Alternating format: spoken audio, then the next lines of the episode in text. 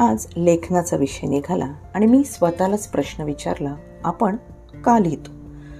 खरं तर आता लिखाण म्हणजे हातानं लिहिणं अगदी कमी झालंय.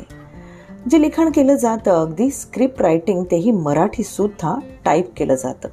त्यात विचार तर मांडले जातात पण तरीही हाताने कागदावर शब्द उतरवणं मला आवडतं. आपण लिहितो तेव्हा आपण आपले फक्त विचारच नाही तर आपलं मन आणि भावना सुद्धा कागदावर उतरतात. अनेकदा आपण जे इतर कोणाशी बोलू शकत नाही असा एक हळवा कोपरा लेखणीतून उतरतो आणि अक्षरांमध्ये मिसळतो. लिहून झालं की मन हलकं होतं. अर्थातच पुन्हा नवीन विचार भावनांचं जडत्व आणि मग पुन्हा एकदा लिखाण.